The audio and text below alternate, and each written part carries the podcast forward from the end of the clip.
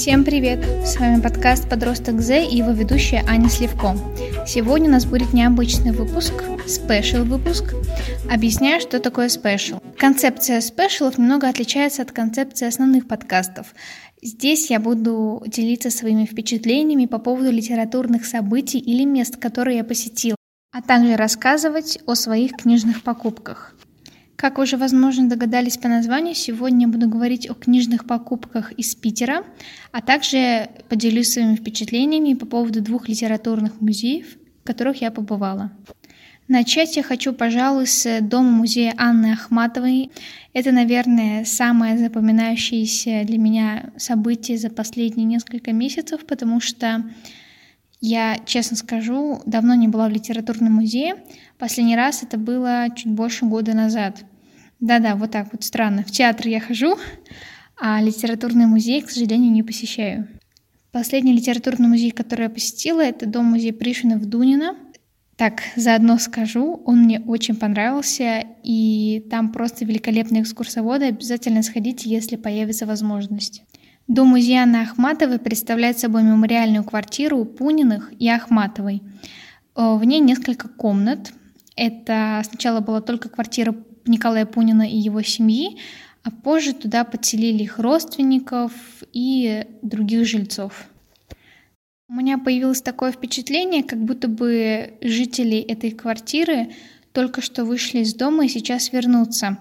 Так детально воссозданы предметы мебели и обстановка квартиры. Там даже стоит радио и сундук, на котором спал Лев Гумилев, когда приехал в Питер поступать в университет. В комплект к билету прилагается аудиогид бесплатный. И это, наверное, была одна из лучших аудиоэкскурсий, которые у меня были, потому что женщина, которая рассказывала про жизнь Анны Ахматовой в этой квартире, приводила отрывки из ее стихотворений и воспоминания современников поэтессы.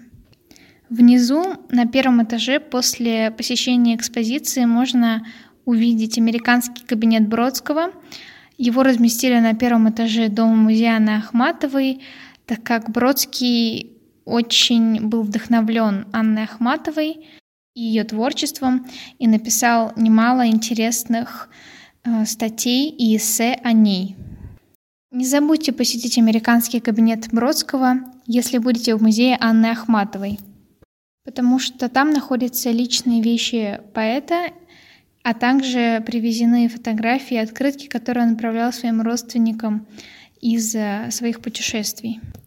Также там приводятся отрывки из его эссе «Полторы комнаты». Я была под большим впечатлением от этой экскурсии, и, конечно же, после посещения этого музея побежала в подписные здания, которые находятся в 200 метрах от дома музея, и купила сборник стихотворений Анны Ахматовой – которая называется «Бег времени» от издательства АСТ, и эссе Бродского «Полторы комнаты». Вообще-то изначально это эссе было написано на английском языке, и потом а, переводчик Максим Немцов перевел его на русский язык. Я купила это эссе от издательства Лен Издат. У меня от этого издательства есть еще русская литература для всех Николая Сухих – где также можно прочитать биографии различных писателей и поэтов. Эссе «Полторы комнаты» — это воспоминания о родителях Бродского, о его детстве, юности, о доме на углу Литейного проспекта и улицы Пестель в Ленинграде, где он прожил до начала 1970-х годов и откуда был вынужден уехать в эмиграцию. Это своего рода воспоминания о своем прошлом. Поэтому я думаю, это будет довольно интересно для меня прочитать такую мини-биографию от самого писателя. Немножечко о подписных изданиях. Я была в этом магазине дважды за свой приезд в Петербург. И оба раза он меня просто очаровал. Не только тем, что там продается и можно найти любую книгу на свете. Меня вдохновила атмосфера — Наверху стояли балкончики, на которых можно было читать книги. К сожалению, из-за ковида они были закрыты, но думаю, через полгода я уже смогу туда попасть. Там огромные книжные стеллажи до потолка, и работники магазина забираются на самые верхние полки на лестницах. И они громко стучат, когда они их передвигают. Еще все время работает кофемашина. При подписных есть маленькое кафе, в котором можно купить кофе, чай и печенье. Играет какая-то тихая, незатейливая музыка, которая лишь усиливает приятное впечатление от посещения. И специально для вас я записала звуки подписных. Послушайте.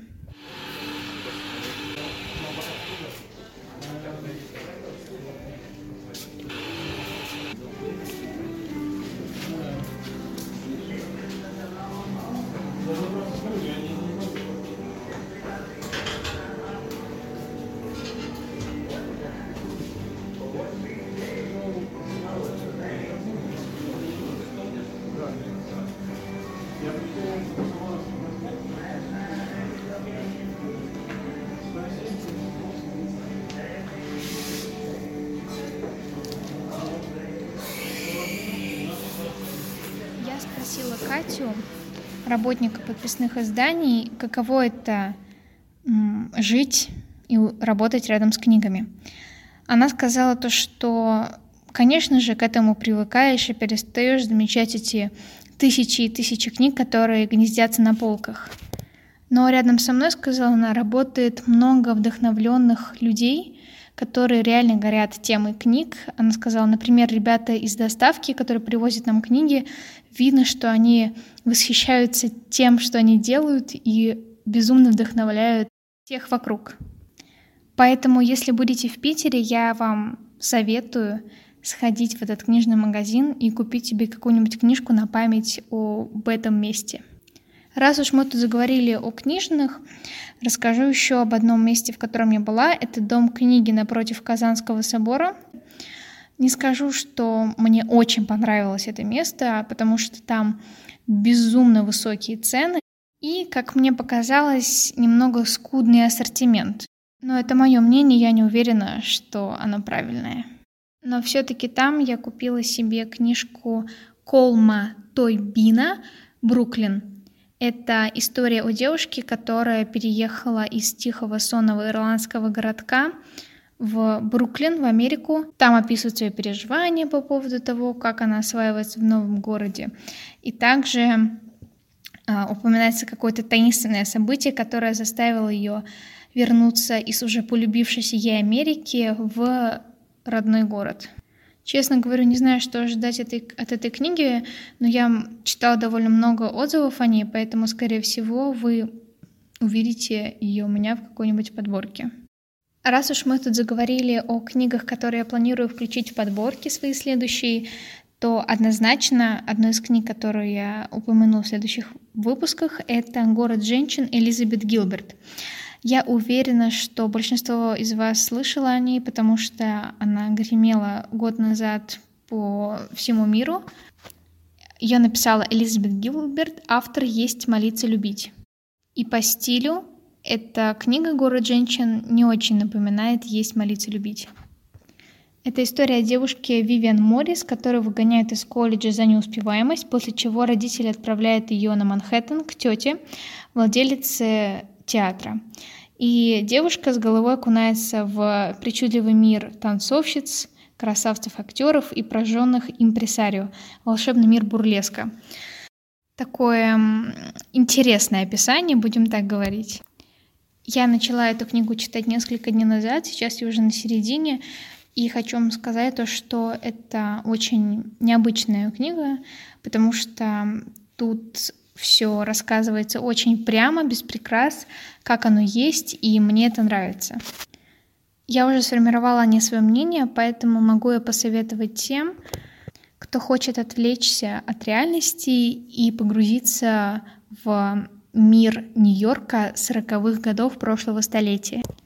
Я читала какое-то интервью с Элизабет Гилберт, где она рассказывала о том, что она несколько лет работала над исторической составляющей этой книги, то есть она читала какие-то архивы, какие-то журналы того времени, и все эти наряды, которые она описывает, и состояние города, и настроение всех людей, это все исторически доказано, и есть этому подтверждение. Поэтому те 252 страницы, которые я прочитала, мне пока очень нравятся, и я жду той интриги, которая должна разрешиться в финале. А теперь давайте вернемся к Бродскому. Я не рассказала об еще одном эссе, которое я купила в подписных. Это сборник эссе «Дитя цивилизации», и эти эссе посвящены истории русской литературы. В этих текстах Бродский обращается к творчеству своих собратьев, среди которых Батюшков, Достоевский, Мандельштам, Цветаева, Ахматова и другие. Большинство эссе были написаны Бродским по-английски, и лишь эти эссе на русском. И ряд переводов был опубликован еще при жизни автором. В настоящем издании представлен также новый перевод эссе, выполненный известным переводчиком Максимом Немцовым. Я вам сейчас прочитала э, небольшую аннотацию к этой книжке. И думаю, вы уже догадались, почему я ее взяла, потому что тут есть эссе об Ахматовой. Ловите лайфхак, как можно изучить биографию какого-либо писателя. Читайте эссе и книги, которые написали другие авторы об этом человеке. Так, например, я глубже поняла натуру Пушкина по речи Достоевского о нем и небольшой статье, по-моему, или тоже речи Ходосевича. Поэтому, если хотите глубже погрузиться в биографию писателя, то обязательно читайте речи и статьи других великих людей об этом человеке. Также я купила две книжки для образования. Это книги филолога Юрия Лотмана «Комментарии к Евгению Онегину» и Александр Сергеевич Пушкин «Биография писателя». Эти книги мне посоветовал прочитать мой преподаватель по литературе, так как Лотман простым и живым языком описывает биографию Пушкина, я уже начала читать, и это очень увлекательно, как будто бы читаешь какой-то современный роман, и много интересной информации об этом человеке. Например, все мы думаем то, что Пушкин обожал лицей прям всей душой. На самом деле это не так. Пушкин ужасно не любил лицей, ему не нравились эти спартанские порядки, и он хотел вырваться оттуда и даже планировал побег. Но уже когда он закончил лицей, он вдруг резко воспылал любовью к этому месту и посвятил ему немало стихов, как, впрочем, и своим одноклассникам, с которыми он практически не общался. У Пушкина был довольно взбалмошный характер, и он мало с кем сходился. Он пробовал причесаться к какой-нибудь группке, которые там образовывались в классе, но его нигде не принимали. Так что вот такой парадокс. Преподаватели в школе говорят нам о том, как сильно Пушкин любил лицей и как сильно он любил своих товарищей. Возможно, после окончания лицея он и воспылал любовью к своим друзьям и лицею, но при учебе там он был не очень популярным, и лицей он не любил. Так что да, два мифа о Пушкине развенчано. И это я вам пересказала только несколько страниц из этой 300-страничной книги.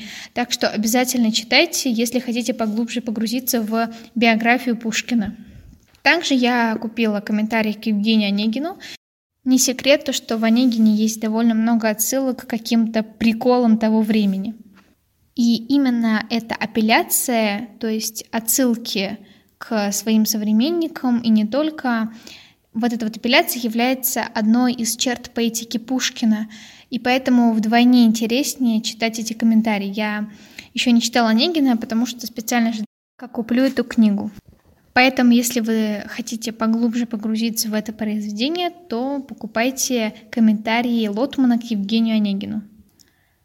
А теперь мне бы хотелось рассказать о своем посещении музея Достоевского – на самом деле мне он не очень понравился, потому что Достоевский жил практически во всех районах Петербурга и нигде надолго не задерживался. Когда я была на экскурсии по каналам, мы проезжали мимо дома Достоевского, где он, по-моему, писал одно из своих произведений, и экскурсовод сказал то, что у Достоевского были периодически проблемы с деньгами, и поэтому он искал дом с тупым углом, потому что там были больше квартиры, и ближе к этому углу, потому что там плохо отапливалось помещение, и оно всегда стоило дешевле. Вот такой вам факт о Достоевском. И, как я уже говорила, он нигде надолго не задерживался. Но почему-то решили сделать дома музеем Достоевского квартиру в Кузнечном переулке, где он жил последние три года своей жизни с женой и детьми. Специально для вас я записала звуки дома музея Достоевского. Послушайте.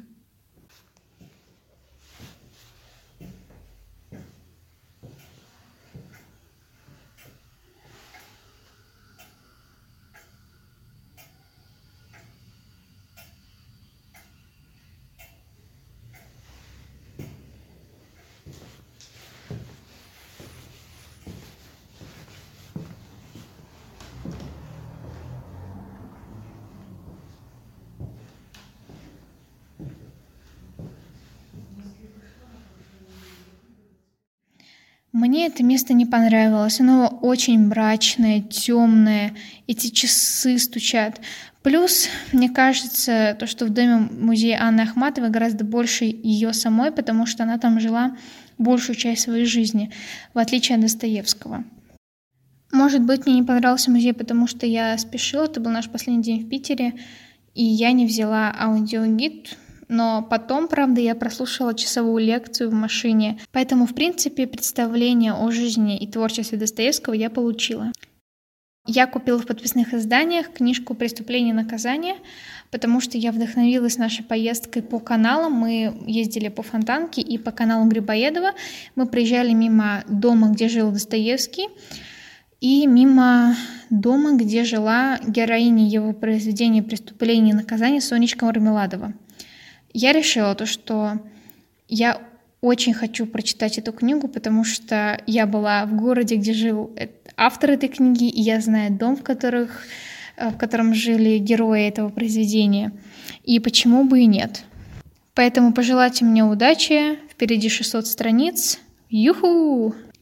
Теперь, после такого серьезного разговора о Достоевском, я бы хотела поговорить о двух интересных книгах, вернее, об одной книге и одном журнале. Да-да, журнале. Но сначала я расскажу о последней книге, которую я купила в Питере. Да, их много. Это книга «Миф прозы» автора Маэль Ферпье «Я забыла все на свете».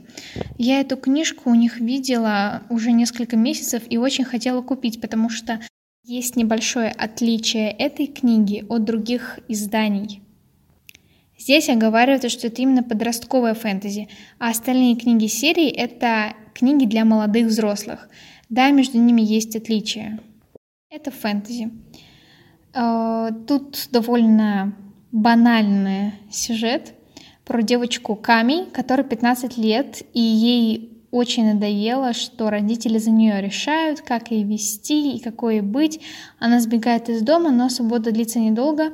Камень набредает на теннисную баржу, подписывает контракт со странным магом, теряет имя, забывает все на свете. Это книга о внутренних противоречиях и суперсилах, которыми обладает каждый из нас. Это динамичный роман о мятежном подростке, познающем себя, погружает в удивительную вселенную, которая не похожа и в то же время так похожа на нашу. Я прочитала 30 страниц, и благодаря этой книге я познакомилась с одной девушкой. Ее зовут Марина, она живет в Петергофе и делает блокноты. Вы спросите, наверное, Аня, как же ты познакомилась с такой необычной девушкой? Отвечаю, в тех же подписных изданиях.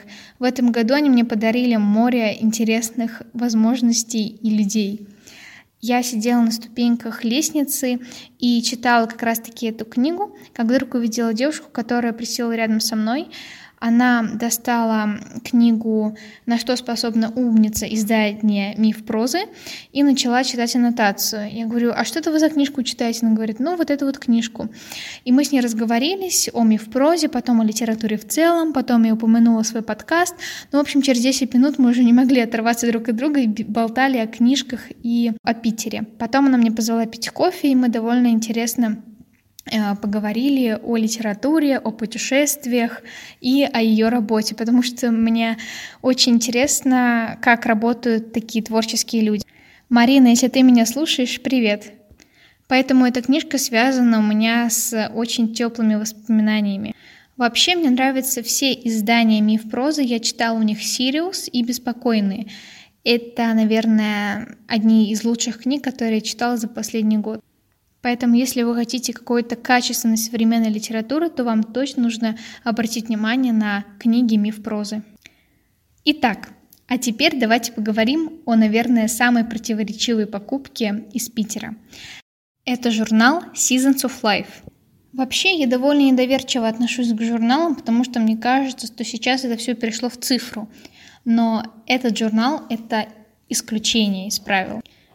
Более полутора лет я хотела купить у них хоть один выпуск, но всегда меня что-то отталкивало. И вот в Питере в изданиях я увидела выпуск летний этого журнала и решила, все, хватит откладывать, нужно купить. Во многом меня привлекли статьи, которые я тут нашла. Э, привлекла статья о дачах, о том, какое дача имеет значение для человека. Также меня привлекли статичные фотографии, но самое главное и самое крышесносное, в общем, рассказываю. Я села на ступеньки лестницы, на той же лестнице, где я познакомилась с Мариной, и начала листать журнал. И каково же было мое удивление, когда я наткнулась на статью об одном режиссере. Это Юрий Макеев, создатель спектакля «Театр вкуса». И я была на этом спектакле два года назад с братом и друзьями. Это спектакль практики. Э, театр практика в Москве есть такой. Это был просто очаровательный спектакль, потому что этот э, актер, он по совместительству режиссер, он готовил хлеб, он рассказывал, что вот я пекарь из Парижа, меня зовут Жан Жульжак. Он звал ребят из зала и вместе с ними мял тесто, а потом ставил его в духовку, и получался ароматный хлеб. В общем, это очень атмосферный спектакль. Я бы даже хотела сходить на него со своими братьями еще раз, потому что он просто очень теплый. И вот, я уже забыла об этом спектакле, забыла о том, что я вообще на него ходила. И вдруг я натыкаюсь на него в журнале, который я хотела купить полтора года. Я решила, что это знак, и решила купить этот журнал и не пожалела, потому что тут просто эстетика на эстетике. Например, тут есть очень интересная цитата. «Если вдруг ты что-то распробовал и, закрыв глаза, увидел бабушку с дедушкой, ты будешь счастлив». Вот так вот думает Юрий Макеев. А заканчивается интервью очень тепло. А, девушка, которая разговаривала с Юрой, спросила, Юра, а можно я вас обниму? Вот так вот заканчивается это интервью. Я советую прочитать или хотя бы обратить внимание на этот журнал тем, кто хочет привнести в свою жизнь эстетики и уюта. Господи, какой же тут запах! Я сейчас листаю этот журнал, от него исходит просто невероятный запах хорошей, качественной бумаги.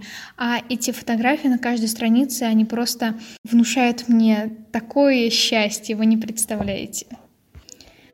Фух, наконец-то я рассказала про все свои книжные покупки и впечатления по поводу книг и литературных мест. Пишите комментарии на подкаст-платформе, на которой вы меня слушаете. Напоминаю, что есть практически на всех подкаст-платформах этого мира. Подбин, Google Podcast, Яндекс Музыка, скорее всего Spotify, CastBox, Apple Podcasts. Подписывайтесь на меня в соцсетях. И я напоминаю вам то, что мы с вами увидимся уже в следующий понедельник. Спасибо за то, что прослушали этот эпизод. Пока! thank you